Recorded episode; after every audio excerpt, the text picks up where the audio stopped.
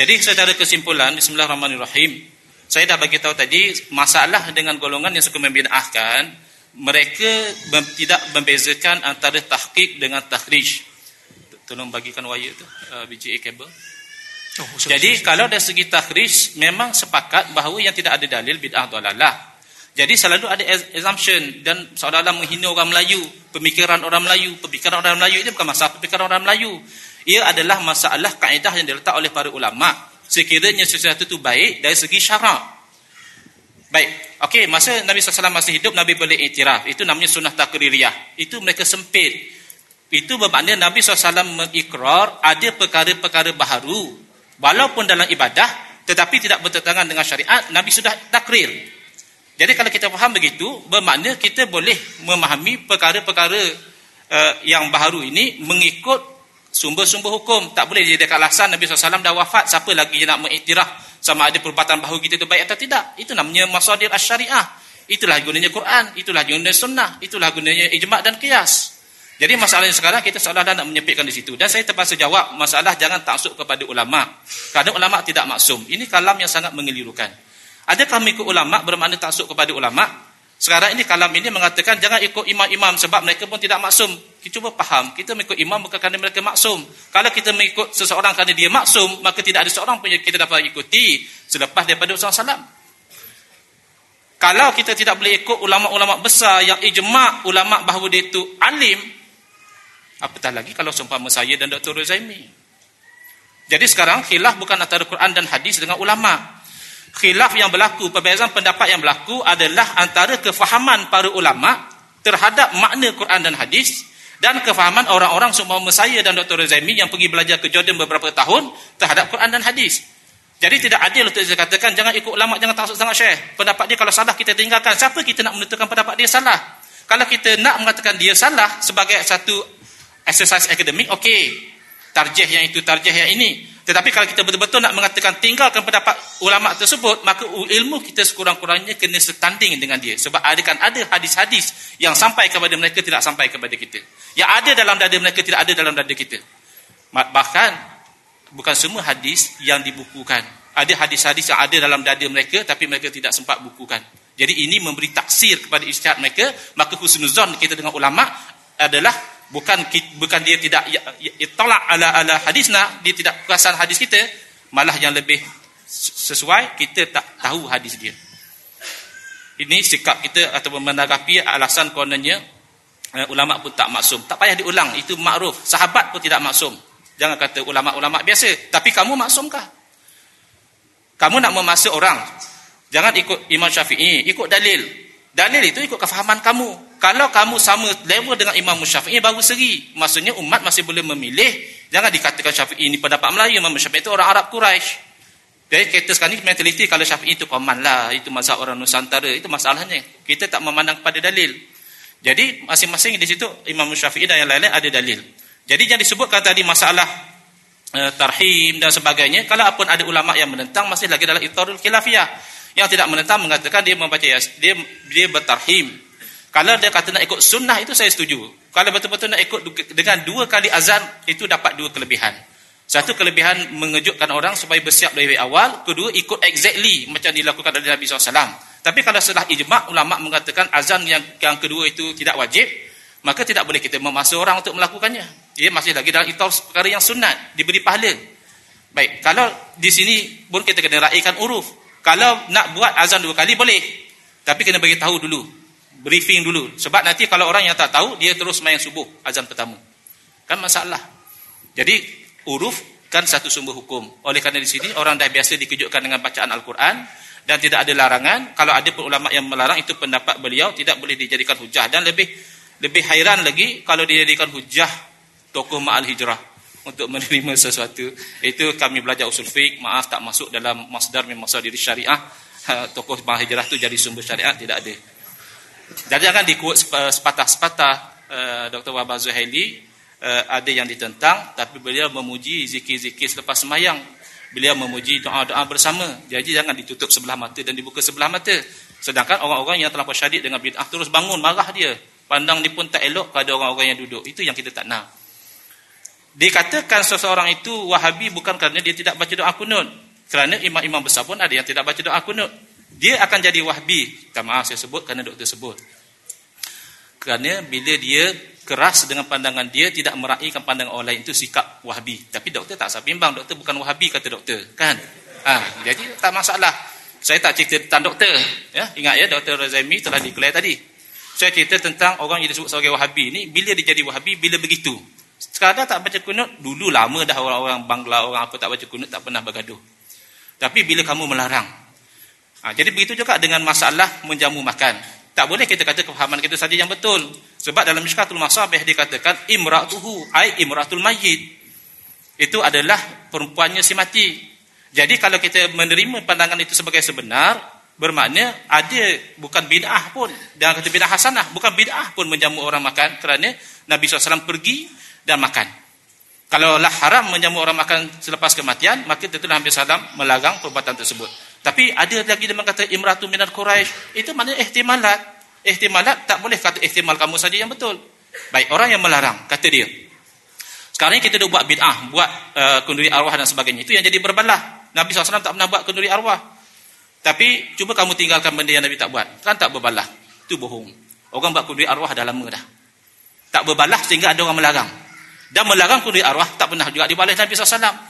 Bawa satu dalil Nabi SAW melarang untuk kita itu menjamu orang makan. Malah Nabi suruh secara umum. Jadi sekarang ni, yang ini ada dalil. Walaupun ada qil wa qal, ada kata ta'ih, ada kata ta'ih. Yang melarang langsung tidak ada dalil. Yang melarang. Bawa satu dalil, Nabi larang. Mengatakan tak boleh jamu orang makan. Selepas kematian. Tidak ada.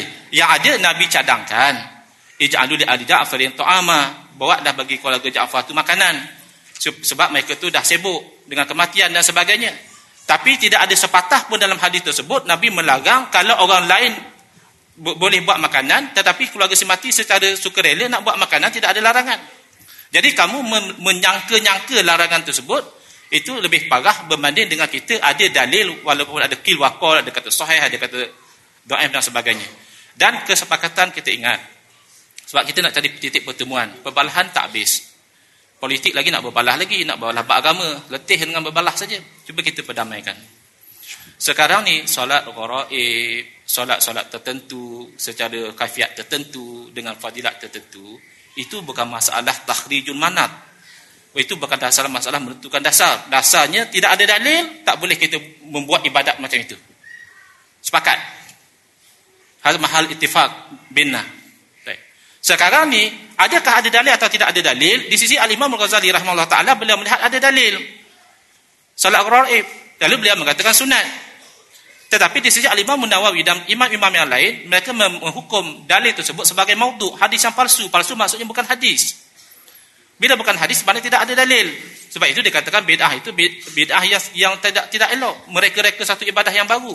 Jadi khilaf kalau ada penata Imam Razali dengan Imam Nawawi dalam masalah salat Qur'ib, bukan khilaf dalam menentukan bid'ah.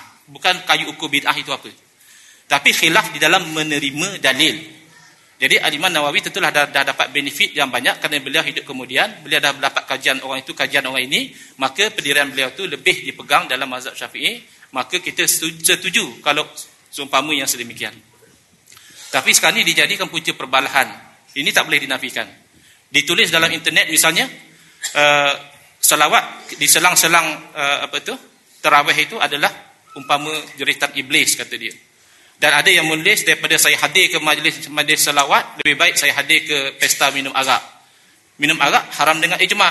Salawat sabit dengan ijma bahawa dia masyru' adapun cara itu am ibadah yang ammah boleh buat dengan seorang diri selawat. Beramai-ramai selawat. Kamu nak katakan bahawa seorang diri boleh tapi kalau beramai-ramai tak boleh mana dalil dia? Maksud kamu mentaksiskan keumuman dalil tanpa ada mukhasis. Hazal la yajuz, hazal bid'ah. Ini namanya bid'ah mengharamkan sesuatu tanpa ada dalil. Baik, ada masa berapa lama? Dua minit. Okey. Jadi saya ini tak sempat bertanya rupanya pada Dr. Razami. Tak apa, sebab dah jelas ya Dr. Razami ada dalam YouTube mengatakan bid'ah kalau di dunia itu okey. Saya buat buat apa saja kapal terbang, kapal dan sebagainya. Kalau dalam agama itu yang tak boleh. Saya setuju doktor. Setuju atau tak setuju saja soalannya? Tak, maksudnya boleh saya tak boleh. soalan soalan tak boleh masa terhad. Jadi so saya boleh bukan sebab saya boleh tambah masa nanti. Sebab bukan sebab tak boleh macam mana? Sebab soalan itu senang saja ya atau tidak dan rakaman YouTube-nya itu ada boleh dirujuk. Waktu masa kalau kita ada masa lapang saya akan bagikan waktu. Sebab ada yang saya nak jawab tadi belum dijawab lagi iaitu doktor ada bertanya kepada saya tentang model bid'ah dalalah. Maksudnya kalau baca yasin malam Jumaat pun tak dalalah, kalau zikir beramai-ramai pun tak dalalah. Tapi apa yang dalalahnya? Oh, semangat betul kita nak cari yang sesat ni supaya ada orang yang, yang ada dalalahnya. Dalam iktiqad dan dalam ibadat dan dalam amalan ada dalalahnya. Contoh dalam i'tiqad adalah kita beriktikad berbeza dengan i'tiqad salafus soleh. Sekarang dah menular i'tiqad yang yang yang, yang bid'ah seperti ini. Umpamanya yang memahami ayat-ayat yang mutasyabihat dengan makna yang zahir sehingga membayangkan Allah Taala itu bertempat dan malah mewajibkan orang lain mengatakan Allah Taala itu bertempat, malah kalau tidak dikatakan demikian orang itu kafir. Sedangkan itu bukan sikap salah. Salah dengan ayat-ayat mutasyabihat mereka tafwid sebahagiannya dan sebahagian yang lain itu mereka memberi makna yang khusus. Takwil semua takwil.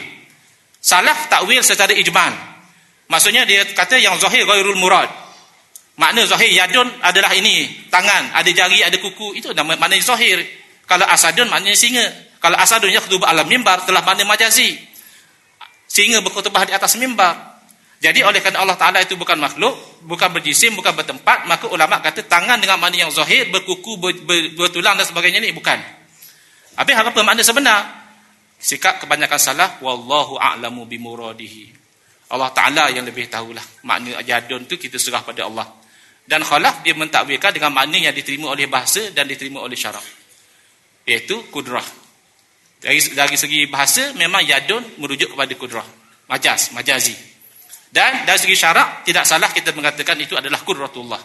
Tapi bila mengatakan Allah ada tangan, cuma tangan Allah berbeza dengan tangan makhluk, maka tangan kita sesama kita pun berbeza. Ini contoh bid'ah yang wajib diperangi kerana ia bid'ah di dalam i'tiqad dan ia sedang tersebar luas subur di tanah air kita. Dan biarlah dalam ibadah zikir bercampur lelaki perempuan, kononnya itu ya lebih baik nanti lampu padam kalau ada bercampuran dapat anak, itu jelas bid'ah yang sayyi'ah. Jadi bukan kata kalau kita tak membidah dolalah kerana orang baca yasin tak ada yang dolalah. Ada jangan bimbang doktor insyaAllah. Kerja dakwah kita masih luas. Eh, kita bersepakat bahawa bid'ah yang hasanah ada dari cuma apa takrif dia. Doktor mengkhususkan kepada bid'ah dunia. Eh, kita katakan itu tidak. Sebab tidak ada ulama yang menggunakan dalil antum a'lamu bi umuri dunyakum untuk mentaksiskan hadis kullu bid'atin dalalah. Kita berpegang kepada kefahaman salafus soleh lebih aman lagi. Kalau nak ambil semangat, semangat itu bukan cari istimbat. Tapi ulama-ulama yang mentaksiskan kullu bid'atin dalalah dengan hadis mansan dan Islam sunnah hasanah itu ramai. Ha, jadi itu saja dengan masa yang yang yang ter, terbatas ini eh, bukan tak nak bagi ruang ataupun peluang sebab saya dah termakan masa tadi melayani ya permintaan doktor dengan soalan-soalan yang diberi. Uh, saya rasa nampak alhamdulillah banyak titik persamaan. Cuma yang perbezaan tu kita mohon sahabat-sahabat kita buka dada dan lapangkan fikiran. Kalaupun bagi antum benda itu bid'ah yang dolalah dan antum kata orang lain boleh berbeza pandangan maka pakai untuk diri antum Jangan dipaksa-paksakan kepada orang lain kerana yang orang lain yang beramal tu ada dalil dia. Inna la yunkaru al-mukhtalaf fihi itu kalam akhir saya ini kalam ulama sebenarnya saya nakal wa inna ma yunkaru al-mujma' alaihi. Tidak diingkari sesuatu yang di yang di, diikhtilafkan tetapi diingkari sesuatu yang telah disepakati. Wallahu a'lam. Okey, terima kasih alhamdulillah terima kasih kepada al-fadil Ustaz Engkau Al-Fadil. Okay, sekarang tibalah kita ke pusingan kemuncak dan terakhir iaitu pusingan ketiga. Di mana setiap pendiskusi akan membuat rumusan-rumusan dan kesimpulan-kesimpulan daripada diskusi yang baru berlangsung sebentar tadi. Dalam masa tidak melebihi lima minit. Pusingan ini akan dimulakan oleh Al-Fadil Dr. Razaimi Ramli dengan sukacita dipersilakan. Fadol Ustaz. Bismillahirrahmanirrahim. Alhamdulillah wassalatu wassalamu ala Rasulillah. Pertama sekali, um, ada banyak juga kekeliruan yang saya dengar tentang mula-mula kata bila tak ada dalil maka tak ada larangan boleh buat. Tiba-tiba bila kata tak ada dalil khusus maka tak boleh buat. Jadi kalau tiada ada larangan sebenarnya Manawi tak perlu tak perlu bantai pun orang eh, menghidupkan malam nisfu Syaban dengan 100 rakaat. Adakah Imam Nawawi tak faham takrish manat? Lepas tu dalil kenduri arwah tak ada yang melarang. Habis tu dalil Ibn Majah tu yang Nabi kata siapa berkumpul eh, hadis Jarir yang mengatakan bukan Nabi kata Jarir kata kunna nara al-ijtima' inda ahli mayyit wa sunnat ta'am minan niyahah tu aku menyangka bahawasanya uh, kami sahabat menyangka memandang orang yang berkumpul di rumah si mati dan buat makanan adalah meratap Umar juga memahami perkara itu Maka itu dalil. Dan jika dikatakan tiada dalil dalam bab ibadat ini, dalam saya sebut dah tadi, sebenarnya ada dua benda. Ada keperluan dan tidak ada larangan. Kalau Nabi tak buat, maka kita tinggal. Kalau tidak nanti orang semayang 8 rakaat, dia kata, apa larang saya, Nabi tak larang pun. Jadi benda-benda macam ini kita kena clear. Kita kena clear. Ya? Baik. Kemudian, saya saya bukan saja nak sebut masalah wahabi tak wahabi ni. Tapi saya tengok lafaz ini digunakan secara tidak berdisiplin. Kita marah orang kata kita ahli bid'ah. Saya pun tak setuju. Kalau ada kawan-kawan saya, anak murid saya ke, mana-mana yang bersama dengan saya, tiba-tiba panggil orang ahli bidang, saya akan marah dia. Tapi kalau orang guna tak disiplin, kata kita wahabi. Sedangkan kita bukan wahabi. Saya bukan marah orang kata saya, saya bukan marah orang kata orang lain wahabi. Kalau betul dia wahabi, tak apalah. Tapi kalau bukan, masalah. Okey, kemudian, tentang ta'asuk dengan ikut. Jangan keliru, bila kita tak ta'asuk tak, tak ulama, bukan makna kita tak ikut ulama. Kita ikut, tapi bila mana dia silap, kita tak bertahan. Bahkan dalam masyarakat negara kita pun bukan kita guna mazhab syafi'i secara total. Dalam bab jual beli pun kita tak guna mazhab syafi'i. Dalam bayi mu'atah. Jadi adakah kita taksub? Kita tak taksub. Tapi bila kita tak taksub, boleh. Tapi orang lain tak taksub, tak ikut mazhab syafi'i, kita marah. Tapi bukan Ustaz, engkau bukan. Ni oh, saya berdepan dengan situasi ini. Saya kalau semayang subuh dengan imam mazhab syafi'i, saya kunut. Saya tak pernah buat mazhab saya sendiri. Dan kalau orang nak suruh saya jadi mazhab, uh, jadi imam. Ni mazhab lah. Jadi imam. Kan?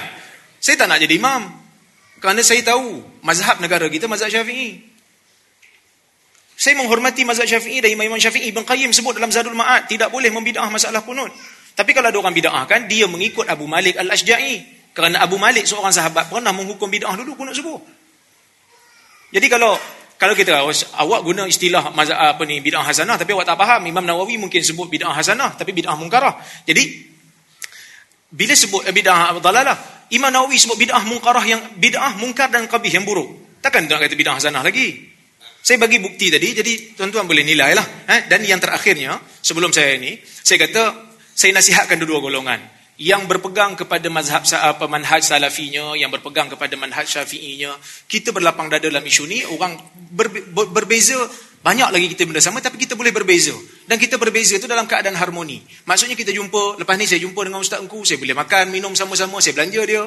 Tak ada masalah. Kita berbeza. Tapi ada banyak benda kita sama. Kemudian, bila kita apa ni berbeza dan uh, dalam situasi, kita biasakan budaya ni. Kita duduk sekali. Kita duduk sekali, kita bincang. Banyak benda boleh selesai. Dia faham, uh, Ustaz faham metodologi saya, saya pun faham metodologi dia. Jadi kita saya mengharapkan supaya budaya seperti ini diselalukan, ha, diselalukan. Baik. Kemudian dan yang terakhirnya, bila saya mengatakan tidak boleh dalam bab ibadat ni sebenarnya itu lebih selamat. Tadi Ustaz sebut imra'atuhu tu ada dalam kitab Mishkah Masabih. Kita kena tahu, dalam bab hadis sesuatu tidak dipanggil sebagai ada sehingga dibuktikan dengan sanad. Kalau tak semua orang boleh kata ada hadis. Kalau macam tu rosak agama. Mesti bawa dalil mengatakan imra'atuhu tu ada dalam dalam kitab sunnah. Kerana dalam sunnah Abu Daud tak ada. Tak ada imra'atuhu, istrinya, isteri si mati. Tapi orang lain, perempuan lain, imra'atin, orang lain yang buat makan. Jadi, apa saja metodologi saya, metodologi yang saya pegang, bila saya tengok satu isu, saya akan pilih pandangan ulama berdasarkan kepada akademik. Saya akan pilih. Bukan selektif, bukan yang mana kita nak, kita suka, kita ambil. Yang mana kita tak suka, kita buang. Bukan macam tu. Bukan macam tu. Kita nak tengok dari sudut yang mana ada kekuatan dalil. Bukan kita hebat lagi pada Imam Syafi'i dah. Tapi bila kita pilih mazhab Imam Ahmad, Imam Ahmad tu setanding dengan Imam Syafi'i. Itu yang kita nak. Ada maknanya ruang untuk kita berbicara. Untuk kita berbincang. Untuk kita memilih pandangan. Kerana kalau tuan-tuan pun uh, jual beli tak ikut mazhab Syafi'i. Bak tempah pun tak ikut mazhab Syafi'i. Tapi orang lain tak ikut mazhab Syafi'i, tuan-tuan marah. Tuan-tuan kata ini sesat, mencah belahkan masyarakat. Tak, kita berbeza dalam keadaan kita harmoni. Dan yang terakhir saya uh, terima kasih kepada moderator dan saya terima kasih kepada Ustaz Engku kerana mengadakan program seperti ini. Dan saya mengharapkan supaya kita senyum-senyum saja. Lepas ni uh, jangan pukul saya pula bila saya nak balik kan? Saya tak saya tak. Saya saya sayang semua kita kita bekerja dalam dalam ruang yang kita boleh bekerja. Kita berbeza dalam ruang yang kita boleh berbeza. Insyaallah mudah-mudahan kita semua ahli sunnah Kalau ada ruang macam Ustaz Engku sebut tentang bid'ah dalam akidah tadi, kalau ada uh, ruang yang kemudian kita akan kita akan cuba bahas. Kerana ini bukan tempatnya. Wallahu taala alam. Jadi terima kasih banyak. Saya minta maaf kalau kalam saya saya minta maaf Ustaz Engku kalau kalam saya menyakiti, saya minta maaf. Saya saya, saya tidak masukkan. Begitu juga tuan-tuan, saya tidak masukkan. Saya kata sebahagian berdasarkan pengalaman pribadi saya. Wallahu taala alam. Terima kasih banyak-banyak. Kita berjumpa lagi. Aku qauli hadza wa astaghfirullah al-azim li wa lakum. Assalamualaikum warahmatullahi wabarakatuh. Assalamualaikum warahmatullahi wabarakatuh. Alhamdulillah, terima kasih Al-Fadil Dr. Azimi Ramli. Uh, sekarang diusilakan dalam masa terrehat ni kita musilakan Ustaz Engkau Al-Fadil untuk membuat rumusan-rumusan dan kesimpulan-kesimpulan daripada diskusi yang baru berlangsung sebentar tadi. Sekali lagi diingatkan itu dalam masa tidak melebihi 5 minit dengan kita dipersilakan. Tafadhol Ustaz. Bismillah, Alhamdulillah, wassalatu wassalamu ala Rasulillah.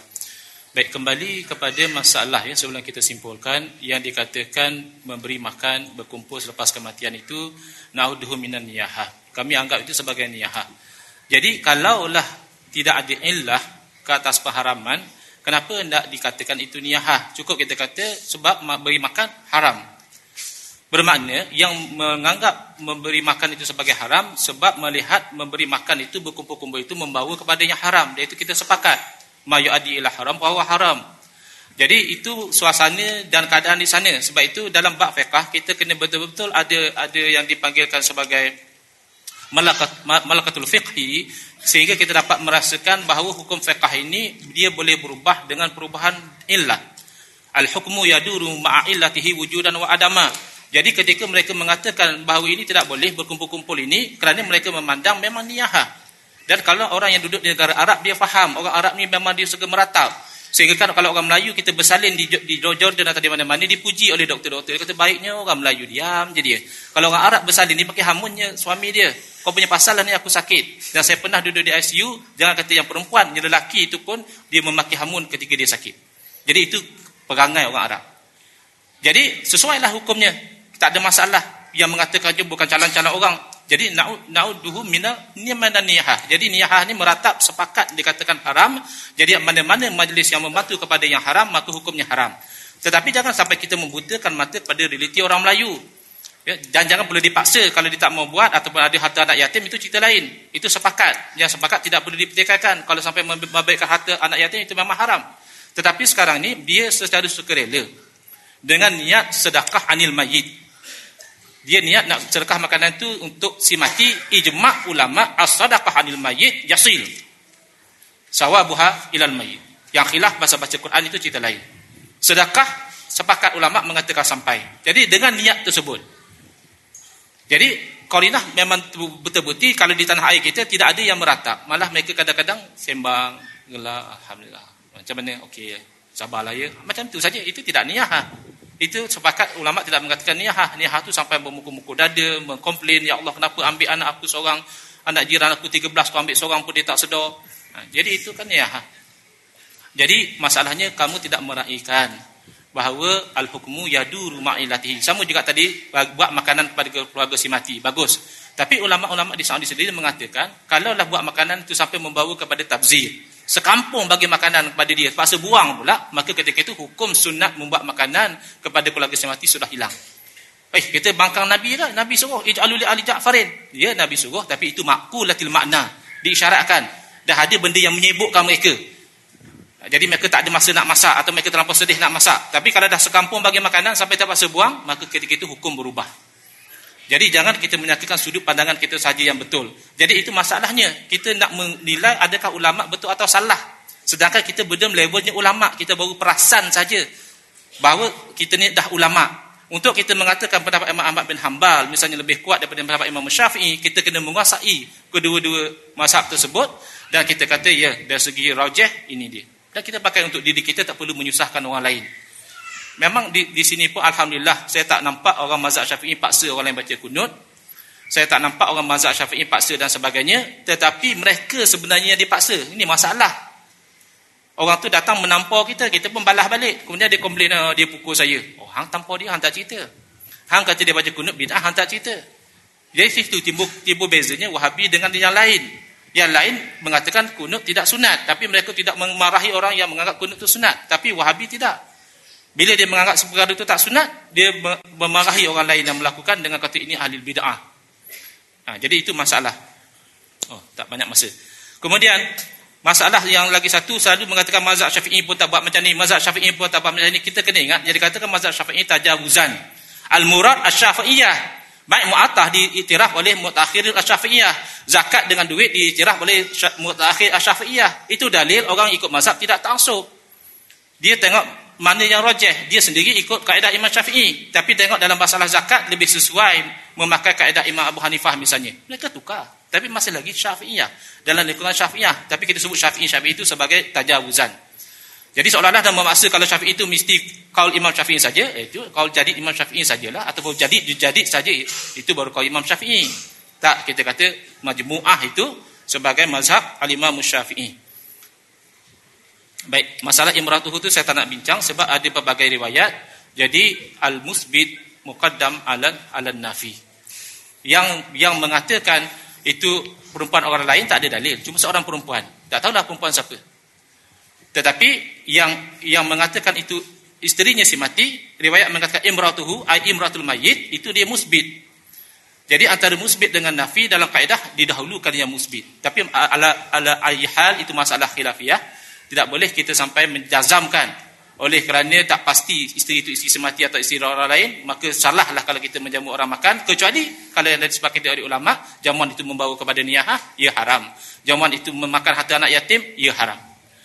Nah, jadi, Alhamdulillah, saya pergi kepada penutup dan dah diberi isyarat supaya berhenti, uh, adalah kita sepakat kepada dia punya uh, formula dia. Kalau kita boleh sepakat apa-apa perkara baharu yang bertentangan dengan syariat, itu adalah bid'ah yang dolalah, yang tidak bertentangan, itu adalah bid'ah yang boleh diterima, maka kita akan lapang dada. Sebab ulama-ulama Saudi sendiri pun dalam bab misalnya doa uh, khatam Quran dalam sembahyang, itu jelas ibadah dan itu jelas tidak ada dalil. Malah diakui oleh Ibn Bas sendiri dalam fatwa beliau tidak ada dalil. Tapi apa salahnya kata dia baik? Kan dalil yang sama juga apa salahnya kalau baik? Sebab sebenarnya doa ada dalil umum. Suruh berdoa dan pendapat Ibn Bas tidak disetujui oleh oleh Syekh Albani. Ada nak kata Ibn Bas ahli bidah wal hawa? Syekh Albani saja yang betul? Ha, kan ada ruang belapang dada. Kalau sesama ulama-ulama Saudi boleh belapang dada, bid'ah dalam ibadah, kenapa dengan ulama lain kita buka sedikit, orang lain pun sama-sama saudara seagama mengucap dua kalimah syahadah, bahawa khilaf mereka juga khilaf yang diterima. Saya minta maaf atas sebarang kesilapan. Saya ucap terima kasih atas perhatian. Wabillahi taufiq wal hidayah. Wassalamualaikum warahmatullahi wabarakatuh. Waalaikumsalam warahmatullahi wabarakatuh.